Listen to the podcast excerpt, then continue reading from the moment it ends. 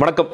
முன்னாள் முதலமைச்சர் திரு ஓ பன்னீர்செல்வம் மற்றும் அவருடைய மகன் ஓ பி ரவீந்திரநாத் ஒரு பாராளுமன்ற உறுப்பினர் கூட இல்லையா? தேனி பாராளுமன்ற தொகுதியில் உறுப்பினர். அவர்கள் இருவர் மீதும் ஒரு தேர்தல் முறைகேடு வழக்கு தொடுக்கப்பட்டு அது அடுத்த நிலையை எட்டியுள்ளது. இது என்ன வழக்கு? இது எந்த ஸ்டேஜில் இருக்குது இது என்ன ஆகும்? அப்படிங்கிறதா இன்றைக்கி நம்மளோட வீடியோ. ஓபி ரவீந்திரநாத் மேலே ஏற்கனவே நான் சொல்கிறது பழைய வழக்கு ஒன்று மிலானி அப்படிங்கிற ஒருத்தர் தொடுத்தார். அது என்னன்னு கேட்டிங்கன்னா தேனியில் எலெக்ஷன் நடக்கும் பொழுது எம்பி எலெக்ஷன் நடக்கும் பொழுது கடுமையான பணப்பட்டுவாடா நடந்துச்சு அப்படிங்கிறது. நம்ம கூட கேள்விப்பட்டோம் அரசல் பொருசலாக. எல்லா தொகுதியிலையுமே வந்து கடுமையான பணப்பட்டுவாடா நடந்துகிட்டு இருக்கு. அதில் தேனியில் ஓபிஎஸ் அவர்கள் கடுமையாக பணத்தை இறக்கியிருக்காருங்க. சில பேருக்கு வந்து ஆயிரம் ரூபாய் கொடுக்குறாங்க ரெண்டாயிரம் ரூபாய் கொடுக்குறாங்க. சில பேருக்கு பத்தாயிரம் ரூபாய் வரைக்கும் கொடு- கொடுக்குறாங்க அப்படின்ட்டு பல செய்திகள் உலாவிட்டு இருந்துச்சு.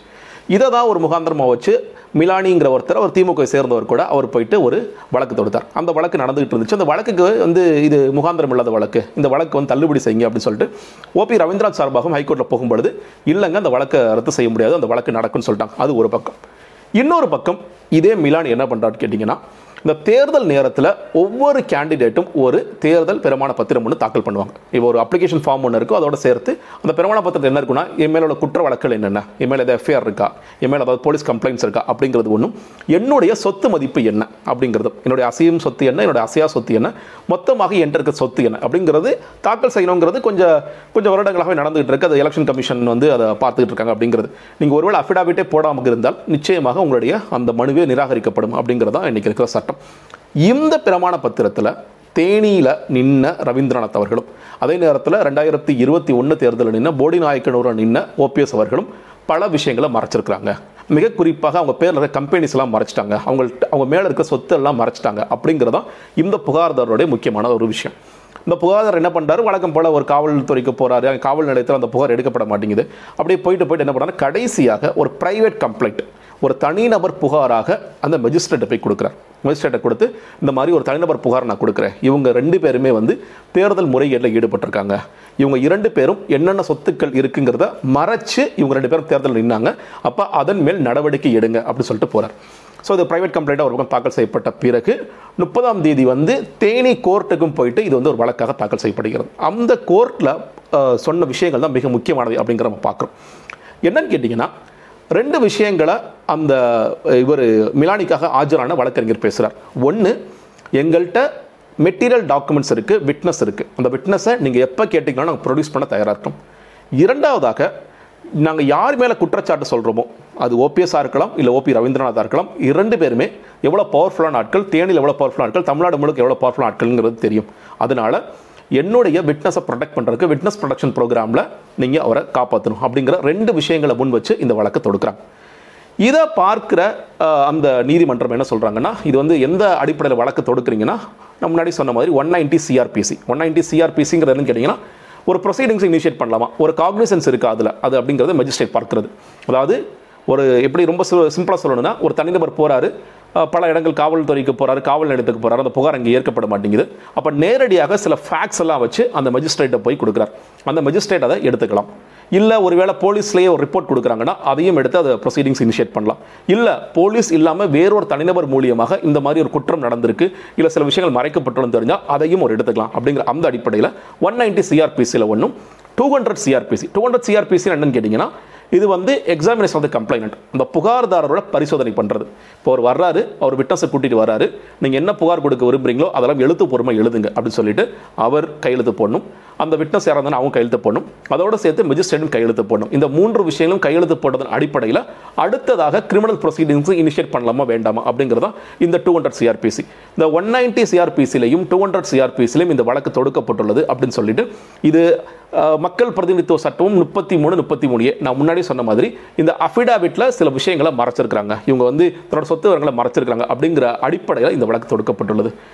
பார்க்கும் பொழுது நிச்சயமாக இதற்கு ஒரு முகாந்திரம் இருப்பதாகத்தான் தெரிகிறது. இன்னொன்று இது ஒரு பிரைவேட் கம்ப்ளைண்ட்டாக தொடுக்கப்பட்டால் கூட இதில் பப்ளிக்குக்கு ஒரு மிக முக்கிய பங்கு இருக்கிறது. இது வந்து பொதுமக்கள் அனைவரும் கூர்ந்து நோக்கக்கூடிய ஒரு வழக்காக இருக்கும்.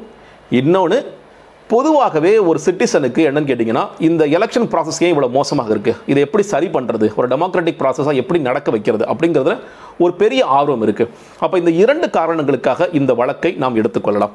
ஒரு கேள்வி உங்களுக்கு கேட்கலாம். ஏங்க ஓபி ரவீந்திரநாத் ரெண்டாயிரத்தி பத்தொன்பதுல அவர் வழக்கு வந்து ரெண்டாயிரத்தி இருபத்தி ரெண்டுல இன்னும் சொல்ல ரெண்டாயிரத்தி இருபத்தி ரெண்டுல ரெண்டாயிரத்தி இருபத்தி ரெண்டு தொடுத்துட்டு இது சரியா அப்படின்னு பார்க்கும்பொழுது அதற்கும் உயர்நீதி அந்த தேனி நீதிமன்றம் ஒரு வழக்கை முன் வச்சு சொல்றாங்க. அவங்க என்ன சொல்றாங்கன்னா ஏற்கனவே இந்த மாதிரி ஒரு வழக்கு நடந்திருக்கு. அந்த வழக்கில் ஒரு எக்ஸம்ஷன் கொடுத்துருக்காங்க அப்போ வந்து ஒரு மூன்று வருட காலத்திற்குள் இது இந்த ஃபைல் அந்த கம்ப்ளைண்ட் ஃபைலாக காரணத்தினால அதை எடுத்துக்கலாம். அதனால் அதில் எந்த சிக்கலும் இல்லை.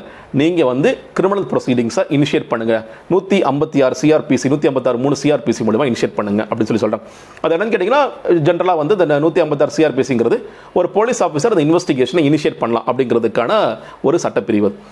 அதற்கு பிறகு இந்த இந்த இன்னொன்று என்ன சொல்கிறாங்கன்னா இந்த விட்னஸ் ப்ரொடக்ஷன் ப்ரோக்ராமில் அவங்க கேட்டிருக்காங்க. நீங்களே சொல்லியிருக்க மாதிரி இந்த லேர்ட் கவுன்சில் சொல்லியிருக்க மாதிரி இந்த புகார் புகார் யார் மேலே கொடுக்கப்பட்டிருக்கோ அவங்க இரண்டு பேருமே ரொம்ப பவர்ஃபுல்லான ஆட்கள்ங்கிறது தெரியும். அப்போ அவங்க என்ன வேணாலும் செய்யக்கூடிய நட காரணம் இருக்கிற காரணத்தினால நிச்சயமாக அவங்களுக்கு வந்து ஒரு விட்னஸ் ப்ரொடக்ஷனும் நாங்கள் கொடுக்குறோம். நீங்கள் வந்து இதற்காக தனியாக அப்ளிகேஷன் போடாட்டி கூட நாங்கள் அதற்கு கொடுக்குறோம். அதற்கு ஏற்கனவே சில முன்னுதாரணங்கள் உச்சநீதிமன்றத்தில் சில வழக்குகள் இருக்குது அப்படின்னு சொல்லியும் கொடுத்துட்டாங்க அப்படிங்கிறத பார்க்குறோம்.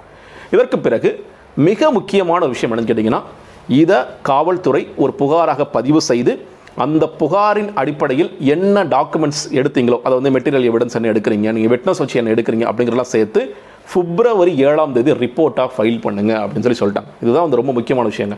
என்னன்னு கேட்டிங்கன்னா இப்போ வந்து ஒரு வழக்கு தொடுக்கப்பட்டது. இப்போ அந்த பிப்ரவரி நேற்று ஒன்பதாம் தேதி போயிட்டு அந்த அதுக்கு ஒரு மறுபடியும் அந்த மிலானி ஒரு புகார் கொடுக்குறாரு. அந்த புகார் சொல்லும் பொழுது பன்னெண்டு மூணு ரெண்டாயிரத்தி இருபத்தி ஒன்று ஓபிஎஸ் அவர்கள் வந்து தாக்கல் பண்ண அந்த பிரமாண பத்திரத்தில் நிறைய விஷயங்களை மறைச்சிருக்காருன்னு ஒரு தனி கம்ப்ளைண்ட்டும் அதே மாதிரி இவர் வந்து நம்ம ஓபி ரவீந்திரநாத் அவர் வந்து இருபத்தி ரெண்டு மூணு இல்லையா? ஆமாம் இருபத்தி ரெண்டு மூணு ரெண்டாயிரத்தி பத்தொன்பது. அன்னைக்கு வந்து தாக்கல் செஞ்ச அந்த பெருமண பத்திரத்தில் பல விஷயங்களை மறைச்சிருக்கார். இது ரெண்டுமே இது இரண்டு இதுவும் வந்து நீங்கள் நடவடிக்கை எடுக்க வேண்டும். நீங்கள் வந்து மக்கள் பிரதி சட்டப்படி நடவடிக்கை எடுக்க வேண்டும் அப்படிங்கிறத சொல்லி ஒரு தாக்கல் செஞ்சுட்டாரு. அதற்கு அடுத்தபடியாக இது விசாரணைக்கு அவர்கள் அழைக்கப்படுவார்களாங்க தெரியும். நம்ம விட்னஸை வச்சு என்னென்ன வாங்குறாங்க என்னென்ன மெட்டீரியல் எவிடன்ஸ் இருக்குது இந்த கம்பெனிஸ் தான் மறைச்சிருக்கிறாங்களா அந்த அஃபிடாவிட்டையும் இவங்க கொடுக்க போகிற அந்த எவிடன்ஸை வச்சு கம்பேர் பண்ணி ஒரு ரிப்போர்ட் தயாரிக்கப்படப்படுகிறது தயாரிக்கப்பட போகிறது. பல நேரங்களில் அரசியல்வாதிகள் தங்களுடைய வேட்புமனு தாக்கல் செய்யும் பொழுது பல முக்கியமான விஷயங்களை மறைச்சிடுறாங்க. இப்போ நம்ம பார்க்குறோம் பல பேர் மேலே ஊழல் குற்றச்சாட்டுகள் தொடர்ச்சி வந்துட்டு இருக்கு. மிக குறிப்பாக அதிமுக அமைச்சர்கள் மேலே எவ்வளோ ஊழல் குற்றச்சாட்டுகள் வந்துட்டு இருக்கு. அந்த ஊழல் குற்றச்சாட்டுகளை சொல்லும் போதே பாருங்க அதை அடிப்படை எழுத எடுத்திருப்பாங்கன்னா இந்த அஃபிடாவிட் தான் இந்த தேர்தல் பிரமாண பத்திரம் தான். நீங்கள் வந்து ரெண்டாயிரத்தி பதினாறில் போடுறதுக்கும் ரெண்டாயிரத்தி இருபத்தி ஒன்று போட்டதுக்குமே இவ்வளோ சொத்து மதிப்பு உயர்ந்திருக்கே. ஒரு உங்களுக்கு ஒரு நானூறு கோடி முந்நூறு கோடி உயர்ந்திருக்கேன்னு ஒரு கேள்வி. இன்னொரு பக்கம் பொது சமூகத்தில் இருக்கிற ஒரு பார்வை என்னங்க இவங்க இவ்வளோ கம்மியாக தான் உயர்ந்திருக்கா சொத்து மதிப்பு. உண்மையில நாலாயிரம் கோடி ஆயிரம் கோடிலாம் உயர்ந்திருக்கு. பல நேரங்களில் பினாமி பேரில் இருக்கிற கம்பெனிஸை மறைக்கிறாங்க. தங்க பேர் தங்கள் பேரில் இருக்க நிறுவனங்களை மறைக்கிறாங்க.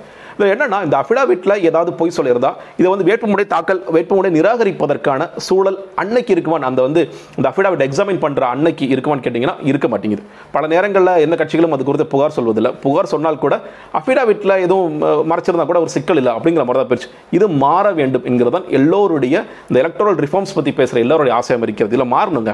அஃபிடாவிட்டில் ஒருத்தர் வந்து எல்லா உண்மையும் மறைச்சிட்டு போடுறான். அப்போ எதற்கு அந்த பிரமாண பத்திரம்னு ஒன்று சொல்கிறீங்க கீழே ஒருத்தர் கையெழுத்து போடுறேன்னா வந்து பொய் சொல்கிற மாதிரி அர்த்தம் அப்படிங்கிற மிக முக்கியமான விஷயமாக ஒருவேளை இந்த வழக்கில் ஆமாம் இவங்கெல்லாம் மறைச்சிருக்காங்க அப்படின்னு சொன்னால் கூட இதற்கு உச்சபட்ச தண்டனை என்ன கிடைக்கும்னு கேட்டிங்கன்னா ஆறு மாதம் சிறை அல்லது ஒரு ஃபைன் கேட்கலாம் ஏங்க இவ்வளோ சாதாரணமாக கோடி கோடியாக ஒருத்தங்க வந்து சொத்து சேர்த்து ஊழல் செஞ்சு மக்கள் பணத்தை கொள்ளையடித்து வச்சு அதை வந்து மறைக்கிறாங்க. அந்த மறைக்கிறது அந்த சொத்து விவரத்தை மறைக்கிறதுக்கான உச்சபட்ச தண்டனை இதானது ஒரு கேள்வி எல்லாம் இதுதான் நம்மளுடைய எலெக்ஷன் மக்கள் பிரதிநிதித்துவ சட்டத்தோட துறை பெரிய வீக்னஸாக இருக்குது நீங்கள் வந்து ஒருவேளை இது வந்து ஒன்று இது புகாராகுமான்னு கேட்டிங்கன்னா மோஸ்ட் ஆஃப் த கேசஸ் புகாரே ஆகிறதில்ல. இரண்டாவதாக புகாராகி இதை இதை வந்து ஒரு நீதிமன்றம் இதை கையில் எடுத்து ஆமாம் இது ஒவ்வொரு பொது மனிதனும் ஒரு பொது சமூகத்துக்கு ஒரு பார்வை இருக்குது ஒரு டெமோக்ராட்டிக்காக இந்த விஷயம் நடக்கணும் அப்படிங்கிற எதிர்பார்க்குறாங்கும் போது இதற்கு ஒருவேளை நிரூபிக்கப்பட்டால் கூட இதற்கான தண்டனை என்பது மிக மிக குறைவாக இருக்கிறது. இதெல்லாம் நாம் பேசியாக வேண்டிய ஒரு அவசியம் இருக்குன்னு நினைக்கிறேன். அந்த நீதிமன்றத்தோட பார்வை தான் நமக்கான பார்வை கூட. இந்த மாதிரியான வழக்குகள் நிச்சயமாக விசாரிக்கப்பட வேண்டும். விசாரிக்கப்பட்டு ஒரு பொது மனிதனுக்கு இல்லை இந்த எலெக்ஷன் மேலே நீங்கள் இன்னும் கொஞ்சம் நம்பிக்கை வைங்க. இந்த தேர்தல் முறைங்கிறது நிச்சயமாக மாறும். இதில் நாம் கொஞ்சம் கொஞ்சமாக எங்களை மாதிரி இன்ஸ்டிடியூஷன்ஸ் ஒரு மாற்றத்தை கொண்டு வர கொண்டு வருவோம் என்ற நம்பிக்கையை விதைக்க வேண்டிய இடத்தில் எல்லா இன்ஸ்டிடியூஷன் இருக்காங்க. மிக முக்கியமாக தேர்தல் ஆணையமும் மிக முக்கியமாக நீதிமன்றமும் நினைக்கிறேன். நன்றி வணக்கம்.